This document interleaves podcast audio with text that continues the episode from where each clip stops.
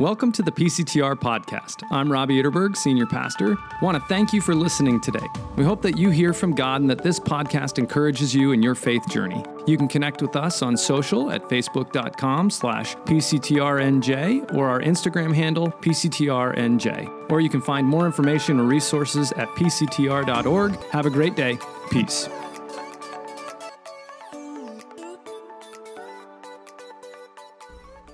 This morning, we're continuing our Advent sermon series where we've been asking the question who's coming for Christmas? And of course, we know the answer is Jesus, but even more, we're asking who is this Jesus and how can we be prepared for his arrival? Because who someone is depend, makes a difference in how we prepare, doesn't it? Right, if you're preparing for your grandmother to come, that has one set of expectations and rules and decorum that you follow, compared to if you were hosting a sorority sister or a fraternity brother from college. You'd make different types of preparations if you were hosting young children, compared to if you were hosting older adults.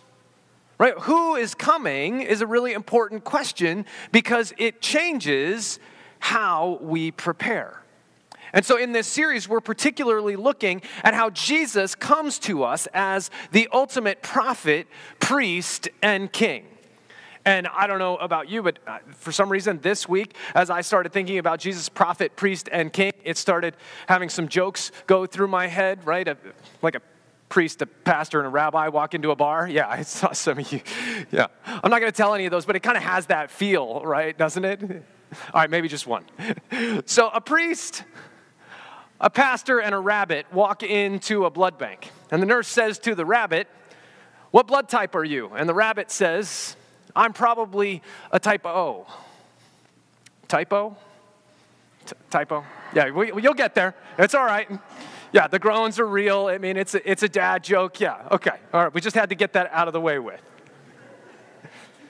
So we th- we're thinking together about what it means that Jesus is our prophet, our priest, and our king. These are the three offices that God gave to make life work the way it's supposed to. The three servants, the three offices that make society in God's kingdom, God's society, be as God intended. And as these three follow God's lead and lead well, the life of God's people flourishes. And so, Jesus comes to us not just as a prophet, priest, and king, but the prophet, priest, and king. Last week we looked at how he's a prophet, the great revealer of God's truth. And this week we're going to look at how Jesus is the priest. Before we jump into that, I just want to acknowledge that each of us has been influenced by a variety of backgrounds, depictions, and experiences when we think about the office of priest. Right? Some, some of us may have a picture of a priest as a somewhat, maybe somewhat jolly, well intended, but perhaps even inept person. There's a pretty common depiction in our culture. Maybe for you, you've got a, a feeling or a thought about a priest as harsh or angry and judgmental Maybe you have a sense that a priest is really quite rigid and more interested in tradition than anything else. You may think of a variety of scandals that have happened over the years.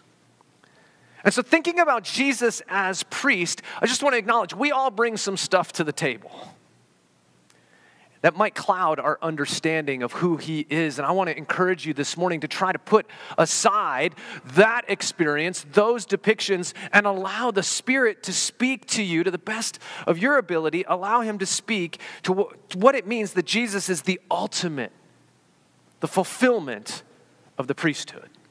And so we're going to jump into this through Hebrews chapter 4 starting in verse 13. If you'd like, you can follow along on the screen. But let's listen for God's word as he speaks to us this morning.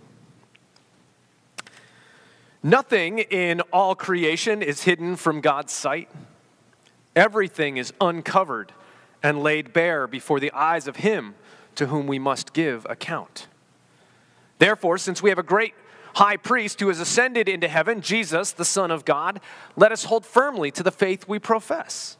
For we do not have a high priest who is unable to empathize with our weaknesses, but we have one who has been tempted in every way, just as we are, yet he did not sin. Let us then approach God's throne of grace with confidence so that we may receive mercy and find grace to help us in our time of need. Every high priest is selected from among the people and is appointed to represent the people in matters related to God, to offer gifts and sacrifices for sins. He is able to deal gently with those who are ignorant and are going astray, since he himself is subject to weakness. This is why he has to offer sacrifices for his own sins as well as for the sins of the people. And no one takes this honor on himself, but he receives it when called by God, just as Aaron was. In the same way, Christ did not take on himself the glory of becoming a high priest, but God said to him, You are my son. Today I have become your father. And he says in another place, You are a priest forever in the order of Melchizedek. During the days of Jesus' life on earth, he offered up prayers and petitions with fervent cries and tears to the one who could save him from death. And he was heard because of his reverent submission. Son though he was, he learned obedience from what he suffered.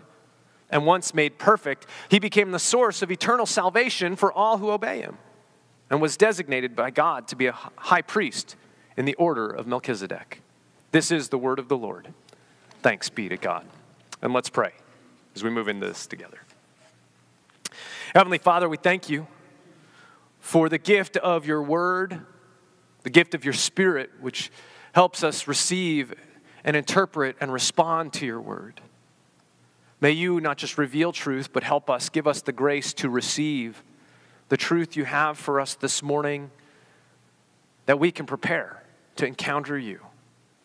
Pray all of this in Jesus' name. Amen. So, the prophet, as we talked about last week, is the revealer of truth, the mouthpiece of God speaking to the people on behalf of God. The priest, as we're talking about this week, speaks to God on behalf of the people. This is actually what priests throughout history have really done, regardless of the religious background or system. They all have the same essential function. They go into the place where God is said to be present, and they speak and they act before this God on behalf of the people so that God will react graciously toward them. And so, it would take different forms depending on that particular religious system and what it seemed that that God demanded, but they all had the same essential role to go in to represent the people before God. And, and the same was true among the people of God, as we see in the Jewish scriptures, which we call our Old Testament. God gave the people the priesthood. And from among the priests, he called Aaron, who was Moses' brother, to serve as the first high priest. And Aaron, as the high priest, would go into the tabernacle, into the most holy place, the place where the glory of God was said to dwell on earth. And he would go in and approach God and plead the people's case, to represent them before him, to seek reconciliation with God they had offended. And if this is the essential function of a priest, to go in and represent the people, you may be thinking, well, why do we need a priest at all? Why do we actually need someone to go into God's presence on our behalf? And the, and the answer to that question, at least throughout most of human history, has been humans have had a, an awareness of our unworthiness to go into the presence of the divine. This has just been a, an assumption, a shared, taken for granted reality among humanity until just this recent past. To the point now that in American culture, we have a, a view of God that acknowledges that He's loving. And of course, He is. But we've, we've made that the ultimate and perhaps even the only reality, and so it changes our entire approach to God.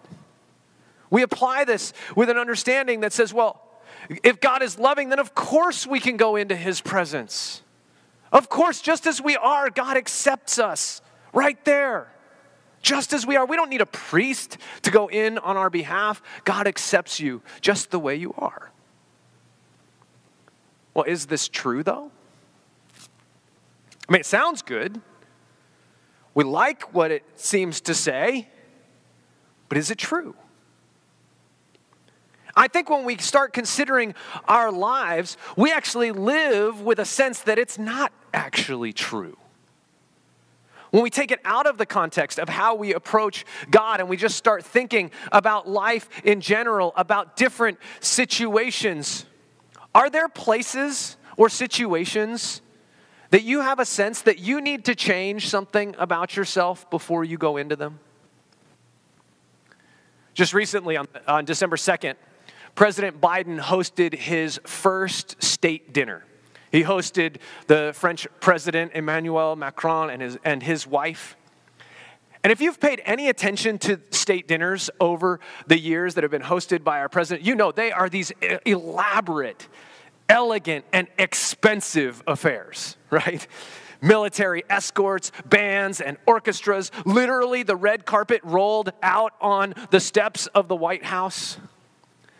This year, the, the menu was caviar and butter poached Maine lobster and a calotte of beef. I don't even know what that is, but I'm sure it's amazing. Right? And it's served with a, char- a shallot marmalade. I, I didn't know you made marmalade out of shallot. I've only heard of oranges, right? But see, that's what these events entail. They're incredible right? That all these state dinners are similar, rolling out that red carpet and pulling all the stops to host kings and queens and heads of state and dignitaries from around the world. Now, I got, got a question. Were you invited? Yeah, I mean, if so, let's talk. I want to know what a calotte of beef is.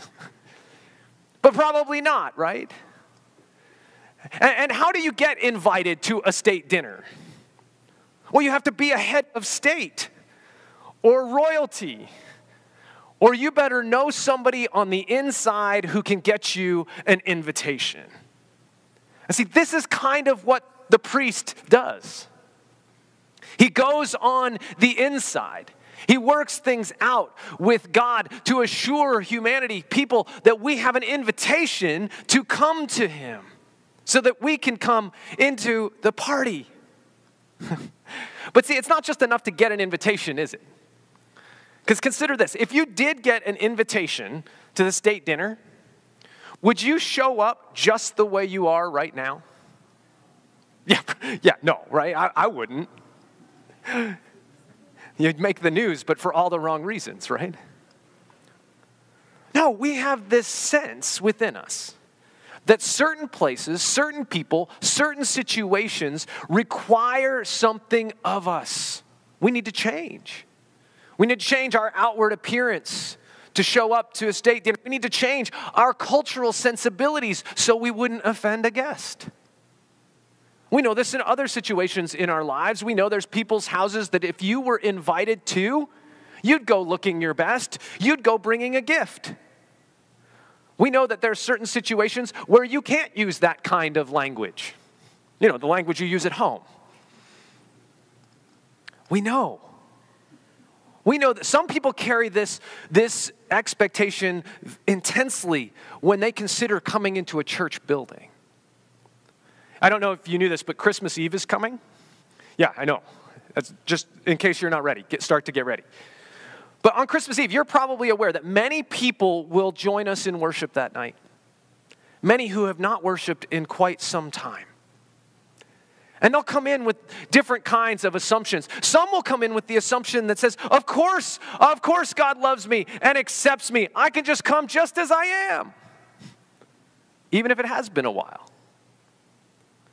Others will come in, and they may not say it out loud, but they kind of come in crouched a little bit lower, concerned that the roof might collapse on them or lightning might strike. And, and I know we, we laugh a little bit about that. And that may not be the exact thing that they're thinking of, but they're pretty confident that as they step into a place that represents the presence of God, God is disappointed with them, with the life that they're living the choices that they've made, the past that they can't undo, the things that are happening that they're doing today that they may not even want to stop doing. And they carry a clear sense that they have no business stepping into a church building because of the life that they've been living. See, we have a sense that going into certain places, certain situations, something needs to change about us. And this is the reality that the priest represents that there's something wrong with people. That we can't just go into the presence of God, walk right into the tabernacle, into his temple, into the most holy place, just waltz right in there the way we are because of the reality of our sinfulness before a perfect and almighty, majestic, glorious, holy, terrifying, wonderful God who is also a God of passionate love for his creation. But see, the high priest was allowed to go into the presence of God once a year on the day of atonement. That's what our earlier reading from Leviticus 16 was describing. It's what Yom Kippur is around is, is when you see and hear about that being celebrated here where Aaron, the high priest, would go in and make animal sacrifices for the people because of their sin. But God was clear that even Aaron could not just come in whenever he wanted, he had to have an invitation. And he was allowed, he had an invitation to come once a year. And he couldn't, though, come just as he was, even though he was coming on behalf of the people. Something needed to change about him, but he couldn't change his own sinfulness. And so God graciously made a provision that Aaron could offer a bull as a sacrifice for his sins to atone for to reconcile him to God before he could go in and then offer sacrifices to reconcile the people to God where he was seeking that reconciliation of the relationship between God and humanity. And see, the priest was just one of the people, called out from among them, but as one of the people, the priest could empathize with the people because of their own sinfulness, their own weakness. You know, Aaron knew his own sin, he knew his own weakness. This is why a sacrifice was demanded for him before he could go in. And see, at their best, this is what priests do for us they empathize with. They, they are with us and for us. They come from us and in humility remember and empathize with us, which allows them to go in and represent the people before God with a humility, a compassion, a tenderness. And in many ways, just like these high priests of generations, Jesus, he's just like them and is also distinct from them. He was he came from among the people. He was called out, chosen by God from among the people. This is what we celebrate at Christmas, that Jesus not just divine, not just glorious and on high, but born in the flesh, a human boy born among the people to then grow and, be chosen out from among the people by God as a priest to serve before him a priest that understood the weakness and the sinfulness of the people. Did you see the incredible promise that, that Jesus, though he's the high priest, in his full humanity was tempted in every way? Have you ever thought about that? How are you tempted? How are you tempted in your life? What are you tempted to do? What are you tempted to say? How are you tempted to despair, to reject God? See, and, and Jesus was tempted in all of those ways. He wasn't tempted to do the exact same thing necessarily because Jesus didn't have the internet, right? Jesus didn't have guns. But he was tempted to react in his heart in the exact same way that we are tempted to react, to lash out, to use his power for his own good, to seek self interest rather than the interest of others. Jesus was tempted to gossip. Jesus was tempted to hold on to bitterness when others hurt him, to hold on to condemnation and look down on others. He was tempted to hurt others verbally and physically. He was tempted to reject God. Jesus was tempted in every way that you are tempted. so, next time you face temptation, just pause for a moment and remember him. Remember that you have a priest that knows exactly what you are experiencing. The difference, though, was he endured the temptation without sin. And he didn't just go into a temple or a tabernacle here on earth. Our passage reminded us that he ascended into heaven, into the ultimate temple, the ultimate tabernacle, the ultimate place of God's dwelling, where it wasn't just a dwelling with a glimpse of his glory, it was all the fullness of his majesty and his glory on display all the time. And Jesus went in on your behalf to plead your case before the Father. This is what the ascension was all about. That he had offered himself, he died, he rose, he ascended into heaven, where he now pleads your case before the Father, praying for you. Jesus is praying for you. Is that not an encouragement? Whatever you're walking through today. And our passage that we read this morning started with this, I think, somewhat overwhelming reality. It said that nothing is hidden from God's sight. nothing. Now, there's things that we can hide from others, aren't there? There's even things that we can kind of hide from ourselves, that we can convince ourselves or justify to ourselves that aren't really that big a deal, but all of those things will ultimately come out into the open. The passage said they will be exposed, they will be laid bare before the Father. and even more than that, laid bare, and we will have to give an account for everything.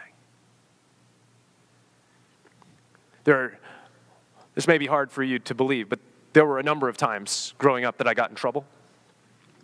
I know, hard to believe. But there was this this one time that, that I was thinking about this week that in sixth grade, I was still in elementary school, and, and so that was awesome because it meant I still had recess after lunch. And so every, every day after we'd leave the lunchroom, and we had to walk all the way around the outside of the building to get to the playgrounds and the fields, and on our way, we'd always pass the gym. And there was this window in the door of the gym. And so we'd always stop and we'd look in to try to figure out, okay, what are we going to be playing today? What's, what's, the, what's going to happen? And I remember this one day where this, this girl and I were looking through the two windows and we're seeing this, all this equipment and we're debating back and forth what it's going to be. And she's totally wrong of what's going to happen. And in the midst of our arguing, I like lose my mind and I start kicking her. I start kicking her in the back of her leg and I leave this huge mark and of course, I was sent to the principal's office, and my mom was called. And then after school, I was sent home and wasn't allowed to do anything. All I could do was sit there because I had to wait till my dad got home when I was going to have to give him an account of what had happened that day. To explain what I did, why I did it. I would be laid bare. And of course, I was terrified, dreading that moment. And that moment is so small compared to the reality at the end of our days when we will come before the Father of heaven and earth and have everything exposed and laid bare before Him. Every thought, every word, every action, every desire, every inclination, spoken and unspoken. And we'll give an account. I'll tell you what, that this reality would be absolutely overwhelming and would crush me. It would convince me that, yes, I should be ducking my head every time I come through the doors of a church. It would crush me by, with shame, with guilt, with the overwhelming sense of my inadequacy and my unworthiness if it were not for the great high priest that is Jesus, who goes and represents me before the Father who, with prayers and petitions and gifts, has pleaded my case and has offered not just a sacrifice once a year as if temporarily I'd have this stay of execution, but instead offered himself as a perfect and eternal sacrifice. A sacrifice that was great enough to eliminate every sin of my entire life, past, present, and future, and yours, and the sins of the world throughout all history because his sacrifice was not of an animal, but of his own perfect life. Perfected, we were told in our passage, through suffering. that Jesus learned obedience, and through his obedience was made a perfect sacrifice. Now, don't hear what it's not saying. It's not saying that somehow Jesus was morally deficient or that somehow Jesus was disobedient. What it's saying is that there was not complete and perfect obedience until there was temptation that was complete for disobedience. You know, it's easy to say that, oh, no, no, I won't steal. You know, I don't, I don't do that. Well, it's easy to, to say that when things are going okay. But what about when you're desperate? What about the sto- Aladdin's story and he's starving and feels the need to steal bread? Have you been in that situation? And have you been in the situation where it's easy, where nobody would even see? You could just do it and there would nobody would know. You're not hurting anybody. See, it was easy for Jesus. Because at that moment, as he's praying in the Garden of Gethsemane, the night before he's going to be executed, crying out to the Father with tears and blood for sweat, praying to the only one who could save him, saying, Father, I don't want to do this. If we can reconcile the people any other way than me having to die, let's do that. And at that moment, he could have called down a legion of angels and wiped out his enemies and established his kingdom right there on earth, and he would have been justified. It would have been easy. But instead, in that moment, he learned obedience. Because he was tempted finally, completely, to be disobedient. And rather than choosing disobedience, he chose submission. Not my will, but yours be done. Not my self interest, not my desire, not my ease, not my comfort, but Father, your plan and your will to reconcile these people who I stand before you on their behalf. And so he offered himself instead as a perfect and perfected sacrifice so that though you will be laid bare and I will be exposed before the Father, we need not fear. For the one who has the right to condemn you is also the one who chose obedience and submission and to offer himself as a perfect sacrifice on your behalf, to eradicate your sin and your shame, to remove your guilt. And he stands before the Father day after day after day as your great high priest, pleading your case on your behalf. And because of him, you're invited now to approach the Father. The invitation has been extended. Not to come as you know, a groveling worm saying, God, I'm so unworthy, I'm so unworthy. But the passage told us to approach the throne of grace with confidence. That access to the Father is yours. That He wants you, He wants to hear from you, He wants to be with you. Do you approach the Father that way? Is your prayer life filled with an eagerness and a passion and a confidence and a boldness to boldly approach the throne of grace? If not, if your prayer life is kind of weak like mine is at times, then in those moments, I'm not relying any longer on the great high priest to give me access to the Father. I'm relying on myself and my worthiness. And deep within me, I know, I understand that I am, in fact, unworthy. And I don't have what it takes to get the invitation. I don't have what it takes to clean myself up, to change myself adequately to be worthy of being in His presence. But I can, and you can have a confidence when you approach God because you have a great high priest who made the ultimate sacrifice of his life for yours. Who's coming for Christmas? The priest is coming, who stands before the Father on your behalf with your best interest in mind. And if you wonder if he's got your best interest in mind, remember that he offered himself as the perfect sacrifice so that you are invited to come to the Father and you are made clean. Let's pray. Heavenly Father, we thank you. We thank you that you have given us the gift of a great high priest because you are the glorious and holy and perfect one. And left to ourselves, we are not worthy. What a, what a gift, what an amazing miracle that you sent your son to make a way to open the doors to approach you with confidence and boldness, with an expectation not of condemnation, but an expectation of being received, of truly experiencing acceptance, not because you somehow ignore what's going on in our lives, but because you have taken it and eradicated it through the sacrifice of your Son. Lord God, thank you. That we can have a confidence that those things will never come back to us, but we can come into your presence with joy, with gratitude, with love, with awe. Lord, help us to approach your throne of grace with confidence. In Jesus' name, amen.